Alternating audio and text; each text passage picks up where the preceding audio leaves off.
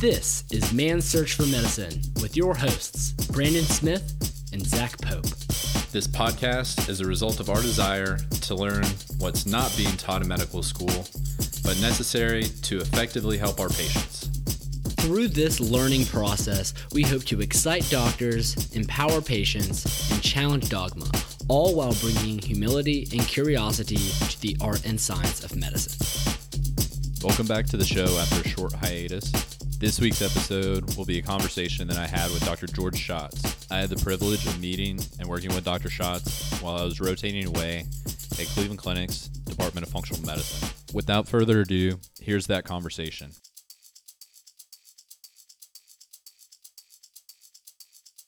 I'm here with Dr. George Schatz in the Cleveland Clinic Functional Medicine Clinic. Right now, we're in an outpatient center in Chagrin Falls.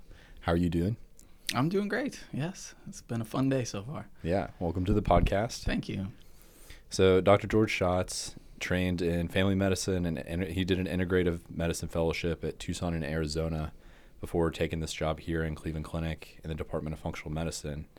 So, my first question, and I'm probably most excited to ask this one, is you trained in family medicine. So, why did you decide to pick that specialty?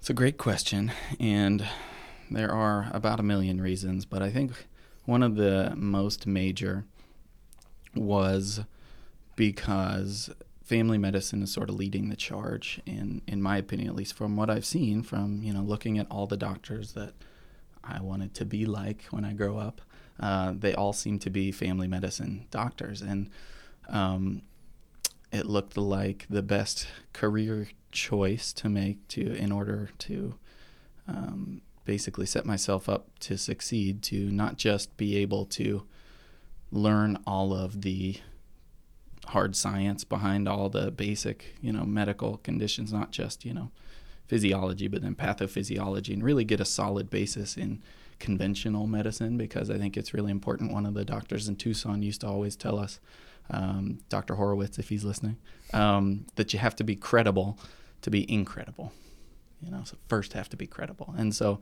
uh, i really took that to heart and made sure that a i could learn the type of, of conventional medicine that i thought was uh, most important to my long-term career goals which was you know integrative and functional medicine. It seemed like the best way to do that was through family medicine for a number of reasons. And i think that well you know because family medicine residencies at the time when i was leaving med school was 2015 and so at that time, the Center for Integrative Medicine at you know at the University of Arizona had the residency curriculum, integrative medicine in residency curriculum, the IMR uh, we used to call it, and it was only really available in uh, about 13 or 14 different family medicine residencies, maybe one peds residency, but um, really only family medicine residency, and now it's in like 80 different family, probably 10 or 20 different internal. I mean, it's really taken off, and who knows how many peds and psych and all that kind of stuff. So kudos to them. But um, it also jibed really well, you know. So I could get all that training while I was down at Tucson. I could learn integrative medicine while I'm learning conventional medicine, really getting a great solid foundation. Um, and where better to learn that than the mecca for integrative medicine and at the time uh, and and still um, in Tucson, Arizona. But um, family medicine also called to me because I think that as a generalist, as a as a primary care physician, you develop something that I don't really think you really can get in many other specialties. You know, a few others, you know, um, but maybe not that long term um, relationship. But that's really what it is. It's relationships with patients. And seeing people in medical school, um, you know, seeing doctors who are, were practicing, the most rewarding situations that I had seen were in primary care offices with doctors who knew their patients really well, you know, and had uh, honestly almost like family relationships.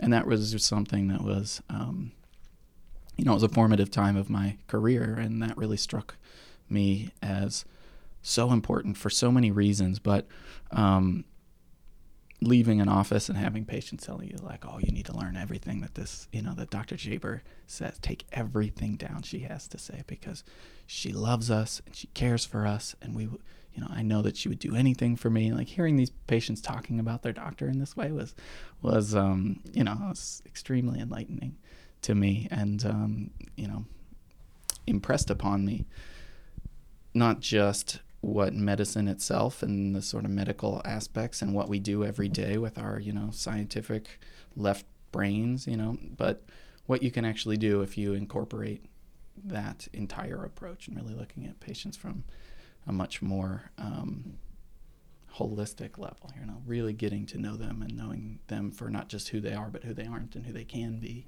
in some certain aspects.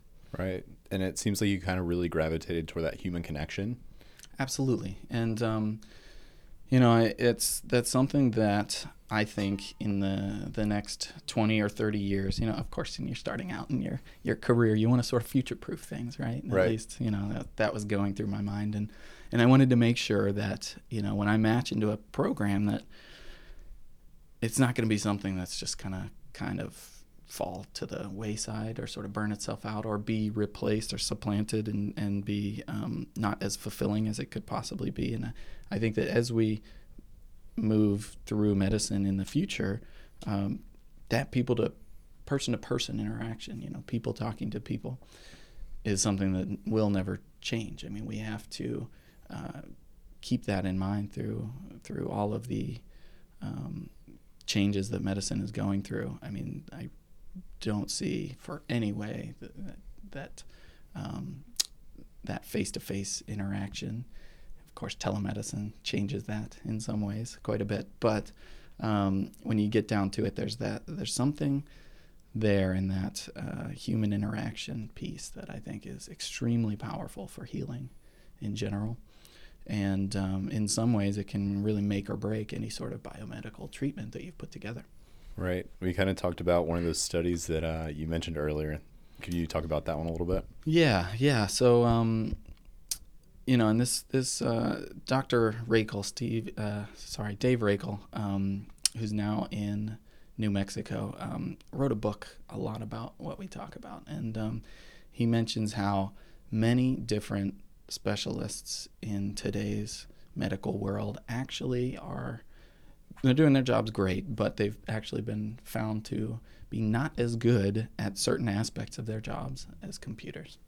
It's kind of ridiculous. I mean, it's mostly pattern recognition, right? So we can feed images of diabetic retinopathy to computers, and they can tell better than ophthalmologists which patients actually have diabetic retinopathy. And the same goes for pictures through CT scans and pictures of melanomas and uh, cancer staging. I believe cervical cancer has been the most well studied. Um, but all these pattern recognition aspects are something that we do well. You know, we were the best at it for millions of years, but now we've actually created a technology that is better than us in a certain way. But there's absolutely no way, uh, in my opinion, that a computer could be better at us at a person to person interaction and this this there's and there's data to prove it. And so Dr. Rakel did this study in uh, in Wisconsin before he's now in in um, uh, New Mexico. But this amazing, this really wonderful study with um, people who were calling into a family medicine clinic with URI symptoms. So they were randomly allocated into basically three groups: a control group that was a wait list, and then a group that was a caring, empathetic individual, or the third group someone who um, was to be deemed uncaring, you know, and not empathetic. And they actually had to like take acting classes to make sure that they could be not empathetic. And they had to follow the script. And um, the results of the study are, are astounding. You know, of course, the people who had an empathetic, caring doctor improved, you know, quicker than control.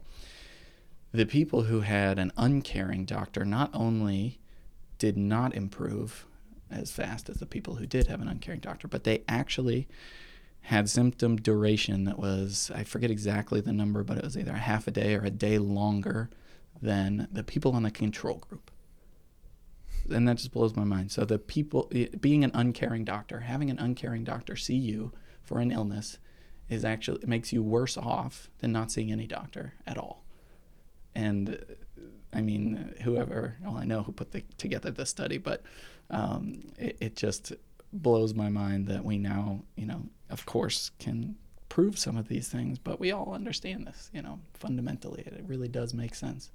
Right. And I mean, I think the biggest takeaway from that study is that the therapeutic intervention of actually just seeing a provider that cares for you has that positive impact in your health and kind of could focus on mm. how being an empathetic provider can just provide benefit in general. Right, and and the funny thing too is, um, actually, I forgot this part of the study. They actually did intranasal swabs and tested them for IL eight levels, and the cytokine for for illness.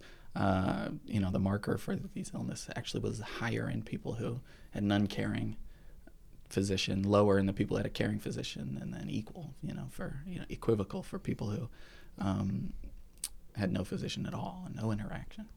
So you know, not only does it produce subjective changes, you know, in your outlook and your illness duration scores, but I mean biomedical evidence that something changes, right? I mean, something actually changes in the body when we basically when we feel good, right? When you talk to somebody and you feel heard and you know you you feel like that was an uh, a, a visit that was productive, you know. All these things that to be perfectly honest, I even thought were not that important.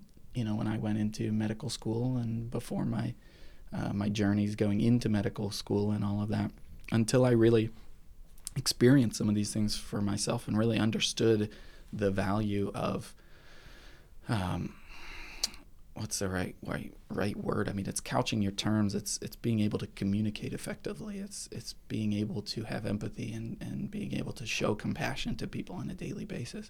When you do that day in and day out in med school and residency, you realize what works and what doesn't. you know, it's really easy to see. Oh, you know, if I say, you know, I'm sorry, you you have this. Um, or not even that. You know, if you say see somebody coming into urgent care and it's like it's a virus, get out of my face. You know, or you say, you know, I see that you've said that you've had Augmentin for you know these illnesses in the past, and they seem to have helped you. And what I can say now is there are five made, and this is actually the, the, the spiel I would give people at urgent care. I did lots of urgent care um, uh, moonlighting during residency and, and uh, fellowship. There are five major bacterial illnesses that we worry about, people in your condition who have had it, that are coming in with these symptoms. Number one is up here in the in the head is sinusitis, and your sinuses are fine when I see them. Look in your ears, ear infections. You don't have ear infections. Bacterial throat infections like a strep throat. I don't see that either. The fourth is in the lungs, your lungs. There's no bacterial infection in your lungs right now. And the fifth is a little um, less common, but it's in the GI tract. Sometimes you get some GI tract after these things. So, out of all of those, I've looked at all of them. They all seem perfectly fine. You're doing extremely well from a bacterial standpoint. What I think your runny nose and what your sore throat and what your headache is from is from a virus.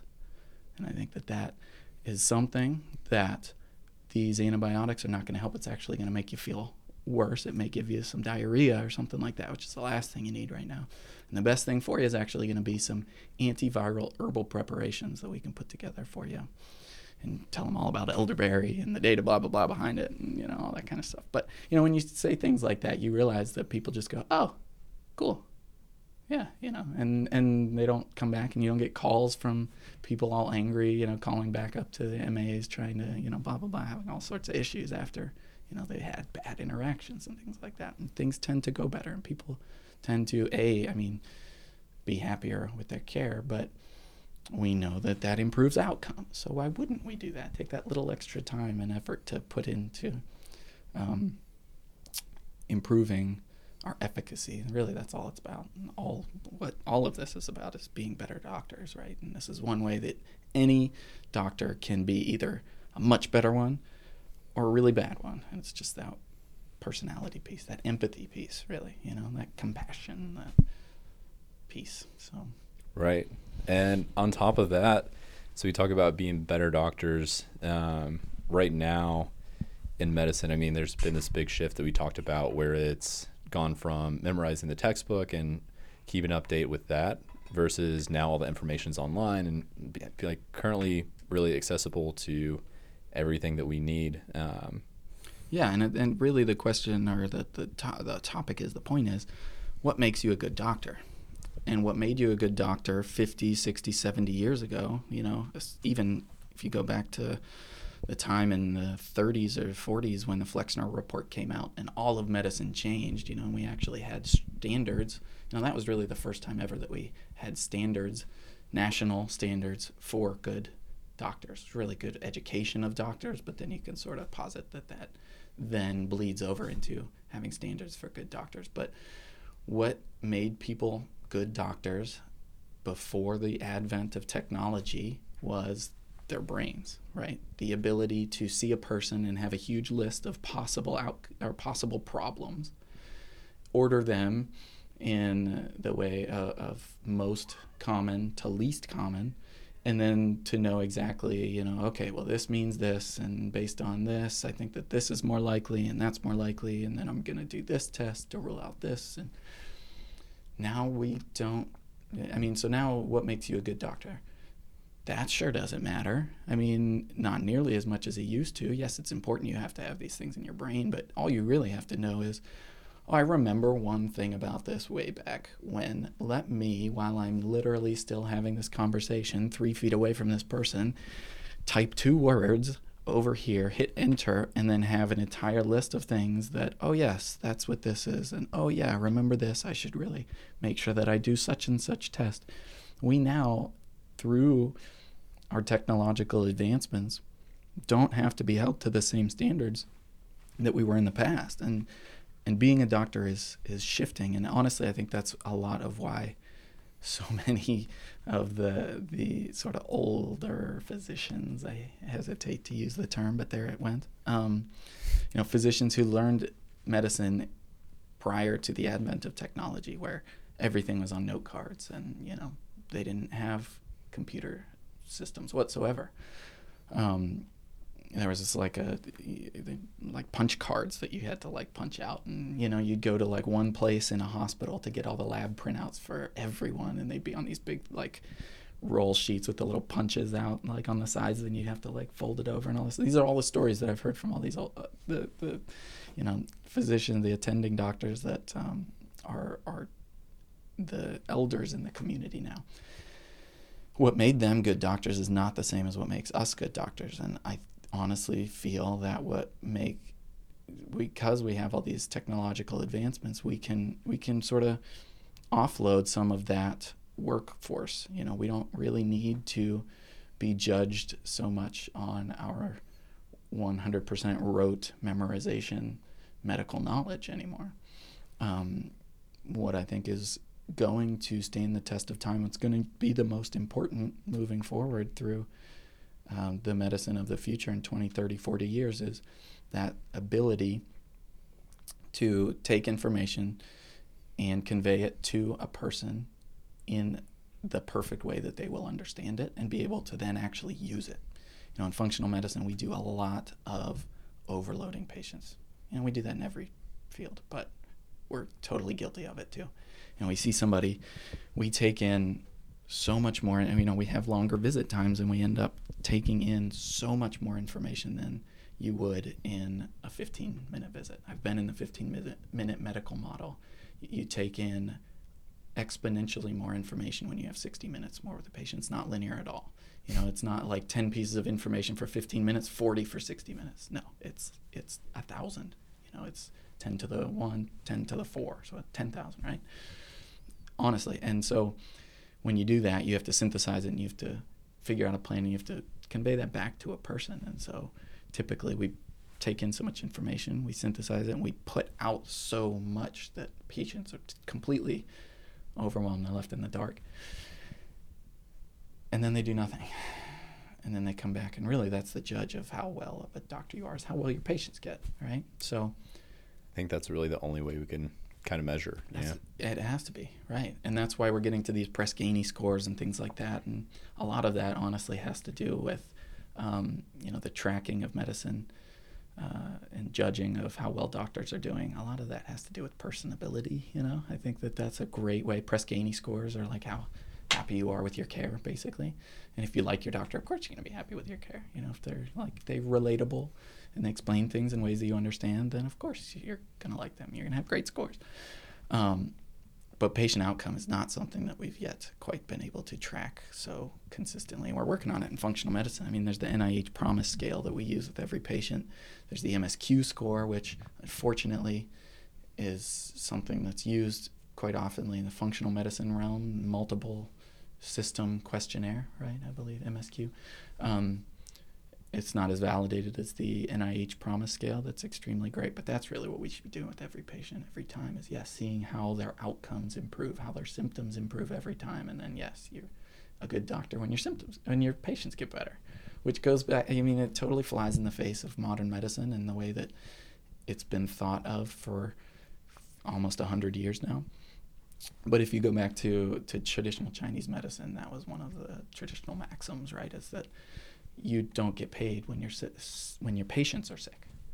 You should not get paid when your patient's in a hospital. Is, was the idea back when? Who knows? Um, I'm sure that's still not the, the the way that people think about it. But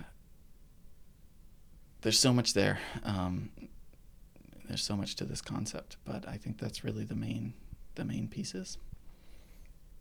So overall, the trend that you see medicine taking, and I guess the future trajectory, how do you see that looking?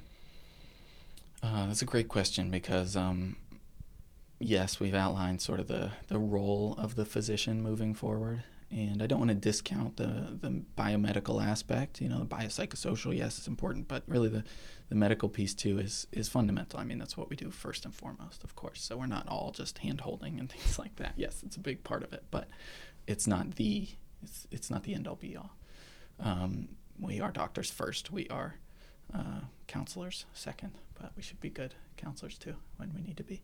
Um, but then, so when you look at the medical model, um, what needs to change? What is changing? You know, and what really does need to change in order to make sure that our system doesn't continue its plunge down into the depths. I mean, as we're on a downward spiral for sure. Anyone who thinks that that's not true it has their head in the sand. I mean, it's just obvious if you li- read any reports and you look at any of the literature. But what needs to change for that is that we have to change as far as our thought process. There needs to be in medical schools two different concepts that are taught to first year medical students from day one and propagated all the way through.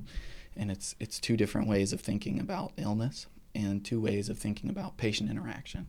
One is what we do now, which works extremely well in acute care settings. So, emergency room doctors still need to see a patient and think about a list as long as their arm of all the possible causes for this illness, how likely they are, how dangerous they are, make sure they rule out the dangerous ones and then work towards the likely ones, make their diagnosis, give their treatments, and then move on. You know, that's acute care medicine. It works really well here, better than any other country, and that should not change. But when you try to tack that model on to chronic care, it just doesn't work. Chronic illness is a different, it's a fundamentally different beast than acute illness. It very much so is, and it has to be or uh, it, it, it does have, I mean, it has to be addressed as such. You know, we have to recognize that it's different and we have to address it as such. And the approach of functional medicine, the reason why I'm here and the reason why I think it is so powerful and the reason why I have, you know, dedicated as much time in my life as I have to learn it and to use it is because it is the only model that I've found so far that really addresses chronic care in the way that it should. It's a totally different thought process towards patient interaction. And it's something that needs to be taught to every medical student and say, hey, you, this is chest pain.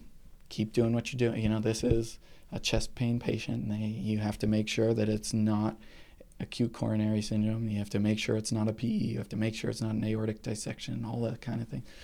But now, this is your hyperlipidemia patient you better sure as heck not treat your hyperlipidemia patient the same as you just treated your chest pain patient because they're not the same things. They may be related, but they're not at, at all the same things. And the only way that I have currently found, the only clinical model that really works for chronic disease in general, has been the functional medicine model, where you really get to know 100% of, of a patient, you know, not just who they are, but who they should be, who they can be. And then you take them from where they are to where they need to be. And you address all of the lifestyle factors that have got them to who they are today. And you figure out which ones are maladaptive. And you work behaviorally to change those. And yes, that's a team approach. And that's why I'm at the Center for Functional Medicine at the Cleveland Clinic because it's the only place I've seen so far that has a working system, a working team based approach to really changing and propagating these, this change in people's lifestyles long term, really getting people healthier. And it's an academic center too, so we can get in the minds of the youngsters down in the, the medical school, and we can hopefully work to uh, to to have them adopt this way of uh, thinking, so that we can start to change the face of medicine by having literally two different thought processes to disease in general, to patient interaction, a chronic care model, an acute care model.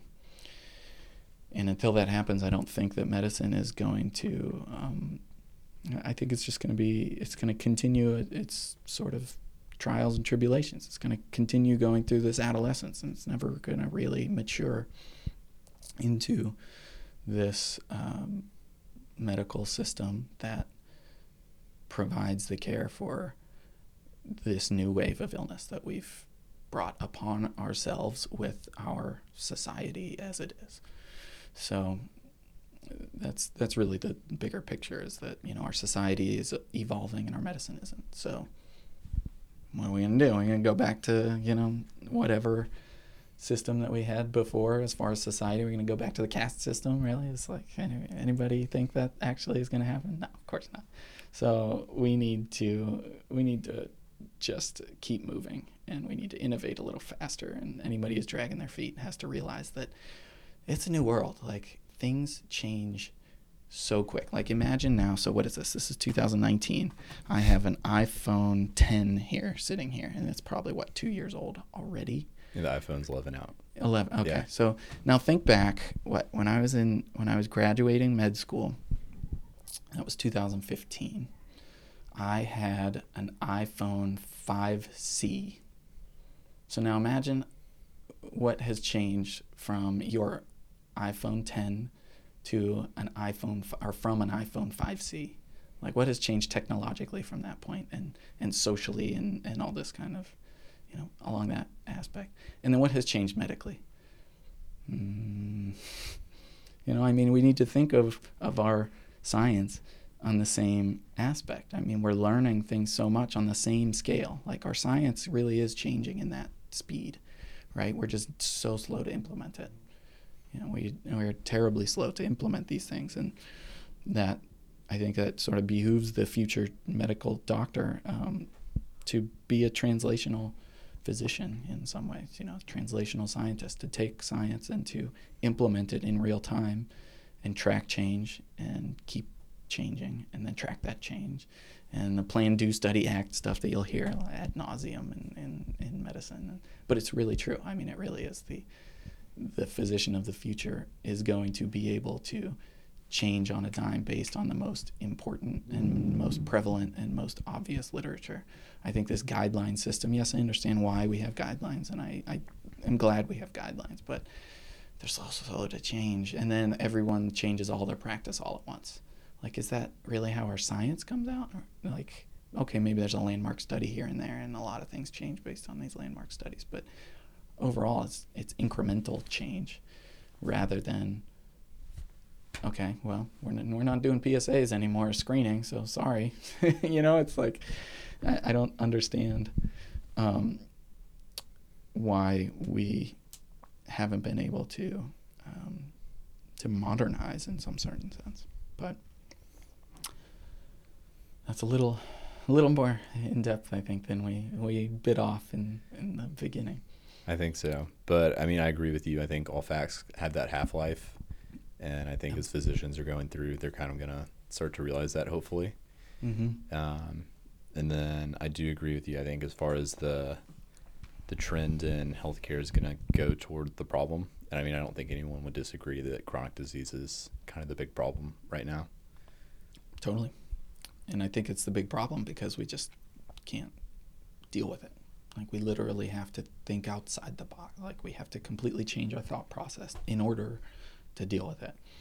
And until people realize, oh, hey, there's people who have realized that 30 or 40 years ago and they created this i'm talking 20 years in the future so this model functional medicine model basically you know the thought process solidified 20 years ago which is actually not really true and it's not really fair to all the naturopaths in the world who've been thinking this way for however long but anyway um, as what it is as how it stands today. 20 years from now people will hopefully it will gain a critical mass and it will be on the center stage and people will realize oh hey okay we have this this model that we can then adopt. We don't have to reinvent the wheel. We don't have to to teach our students from day one. We can actually just sort of implement what people have been doing for a while already that works. And that's that's where i think we're at though. It's still so so far in its infancy. Right. I mean i think that's one big thing that the goal with the center for functional medicine is trying to do is kind of really get that evidence right now yeah, and I mean, honestly, I mean that's that's the Cleveland Clinic's purpose. That is the the mission, the vision. It's it's great care for patients. It's research and it's education. So, um, I mean, that has to be thought of when in the functional medicine realm and the integrative medicine realm. We have to constantly be, yes, doing our medicine and helping patients to improve, but also making our medicine better, researching, and teaching people how to do things the best that they're being done currently, you know, to really uh, have that pedigree, you know, come down along the line so that we collectively better and better ourselves. You know, don't teach people the stuff that doesn't work. Teach them what works and let it keep going, and then they will find out what works even better. And and that process just has to keep going, and that's why I'm just so thankful to be here at this institution that is the only place in the world that's currently set up and poised to research what we do and really educate people based on the functional medicine model. And so that's my plug for Cleveland Clinic Center for Functional Medicine. come yeah. on down, come do some resident rotations with us. Um, no, I mean you guys are definitely in a good position, and from my perspective, it was fun to come and visit and see everything that you guys were doing. And we love to have you. And thank you for this opportunity with this podcast. I really appreciate it. Yeah. All right. That sounds great. So, well, thanks for joining us for another uh, episode of Man's Search for Medicine.